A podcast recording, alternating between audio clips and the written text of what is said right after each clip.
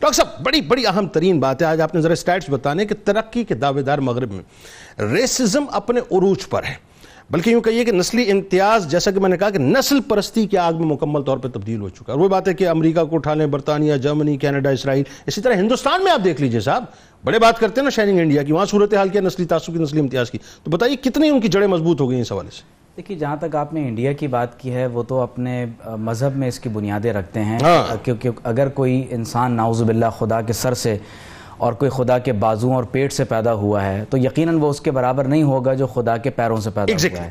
اور پھر یعنی ہمارے ہاں وہ مسلمان جو نظریہ پاکستان کو ختم کرنا چاہتے ہیں انہیں اس بات کی طرف توجہ دینی چاہیے کہ وہ شدر اور دلت کے بعد چنڈال اور ڈوم سے نیچے گر کر پھر مسلمانوں کے بارے میں کہتے ہیں کہ یہ ملیچ اور ناپاک اور پلید لوگ ہیں ایسا ہی۔ اور یہ جس چیز کو ہاتھ لگائیں گے وہ بھسٹ ہو جائے گی جب تک اس کو گنگا کے پانی سے پاک نہ کر لیا جائے۔ Exactly, اب exactly. آپ دیکھیے کہ مسلم پانی اور غیر مسلم پانی کی الگ تقسیمات ہاں وہ پری پارٹیشن میں۔ جی اور یہود کے بارے میں جس طرح ریسزم کی آپ نے بات کی ہے تو غاصب اسرائیل نے جس خاص طور پر یعنی پوری دنیا کے بارے میں یہ تصور رکھا ہوا ہے کہ تمام یہود اور انسانوں کے بارے میں یہی معاملہ ہوگا جیسے انسانوں اور جانوروں کا معاملہ ہوتا ہے اور وہ خود یہ عقیدہ رکھتے ہیں کہ لیسا علینا فی الامیین سبیل یعنی جینٹائلز یعنی غیر یہودیوں کے بارے میں خدا ان سے کوئی بارے میں سوال نہیں کرے گا اب آپ دیکھیے کہ ریسزم ان ویسٹ کی تاریخ اتنی ہی پرانی ہے جتنی مغربی ممالک کی پیدائش کی تاریخ پرانی ہے۔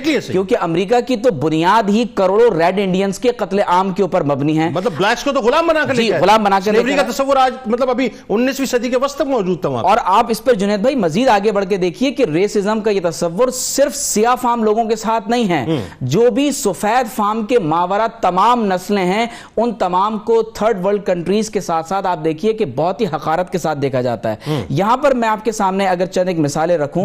تو بالخصوص جب genocide of California's indigenous people کی بات کی جاتی ہے وہ لوگ جو اپنے ہاتھوں سے دستکاری کرتے ہیں مٹی کے برتن بناتے ہیں کروڑوں کی تعداد میں ایسے لوگوں کے قتل عام پر امریکہ کی بنیاد رکھی گئی۔ ایٹین سیونٹی ایٹ سے لے کر نائنٹین تھرٹی نائن کا جو دور ہے وہ لنچنگ ایرا کہلاتا ہے امریکہ کا۔ بالکل۔ لنچنگ کا مطلب یہ ہوتا ہے کہ ایک بلائنڈ موب مل کر چند افراد یا ایک فرد کو مل کر قتل کر دیتا ایسا ہے ہی۔ اور آپ اندازہ کیجیے کہ صرف سن انیس سو انتیس سے انیس سو چالیس تک ان خطوں میں امریکہ میں سو سے زیادہ لنچنگ کے کیسز رپورٹڈ ہیں۔ قطع کلام کی معذرت جی۔ انیس سو انتیس کی آپ نے بات کی اس سے پہلے ذرا سے ایک حوالہ انیس سو اکیس میں نیو یارک وال اسٹریٹ کالوں کے جو ہے مطلب بستی ہے۔ گوروں نے ان پہ حملہ کیا۔ آج جا کے جو جو بائیڈن جو سلسلے میں معافی مانگ رہا ہے جی۔ اور وہاں کی پولیس معافی مانگ رہی ہے کہ جو کیا تھا وہ ہم نے غلط کیا تھا۔ پولیس خود کہہ رہی ہے کہ ہم نے غلط بھائی کیا۔ اس واقعے کو مزید اگر آپ آگے بڑھائیں جس کی طرف آپ نے اشارہ کیا ہے کہ جارج فلائیڈ ہاں۔ جب اس کے گردن پہ ایک وائٹ مین گھٹنا رکھ کر نو منٹ سے زیادہ اس کو جی۔ قتل کرتا ہے وہ کہہ رہا آئی کانٹ بریتھ ہاں، میں سانس نہیں لے سکتا۔ اور پورے چالیس سے زائد ریاستوں میں یہ فسادات پھوٹتے ہیں۔ امیزون جلا دیا جاتا ہے۔